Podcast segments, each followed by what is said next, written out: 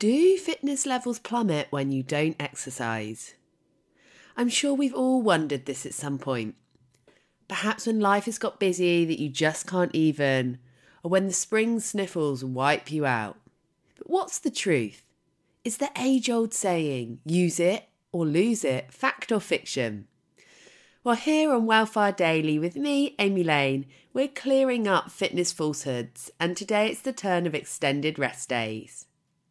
And drum roll please, because the good news is that if you take more than a few days off running, perhaps due to illness, injury, or you just got carried away in the pub garden, then there's a good chance that your cardio fitness won't be affected at all.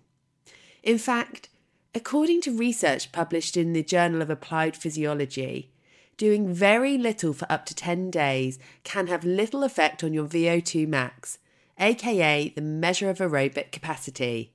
So if you're ill, injured, or you just want a few days off running, then go with it. The run, the workout, the stretch, it will all still be there for you tomorrow or maybe next week. And honestly, your fitness levels won't have suffered. And that wraps up today's short show. And I'll be back tomorrow with another Welfare Daily, the daily-ish fitness podcast that brings you tips, inspiration, and a bit of hand-holding in 7 minutes or less here on your podcast platform. Ever catch yourself eating the same flavorless dinner 3 days in a row? Dreaming of something better? Well, HelloFresh is your guilt-free dream come true, baby. It's me, Keke Palmer.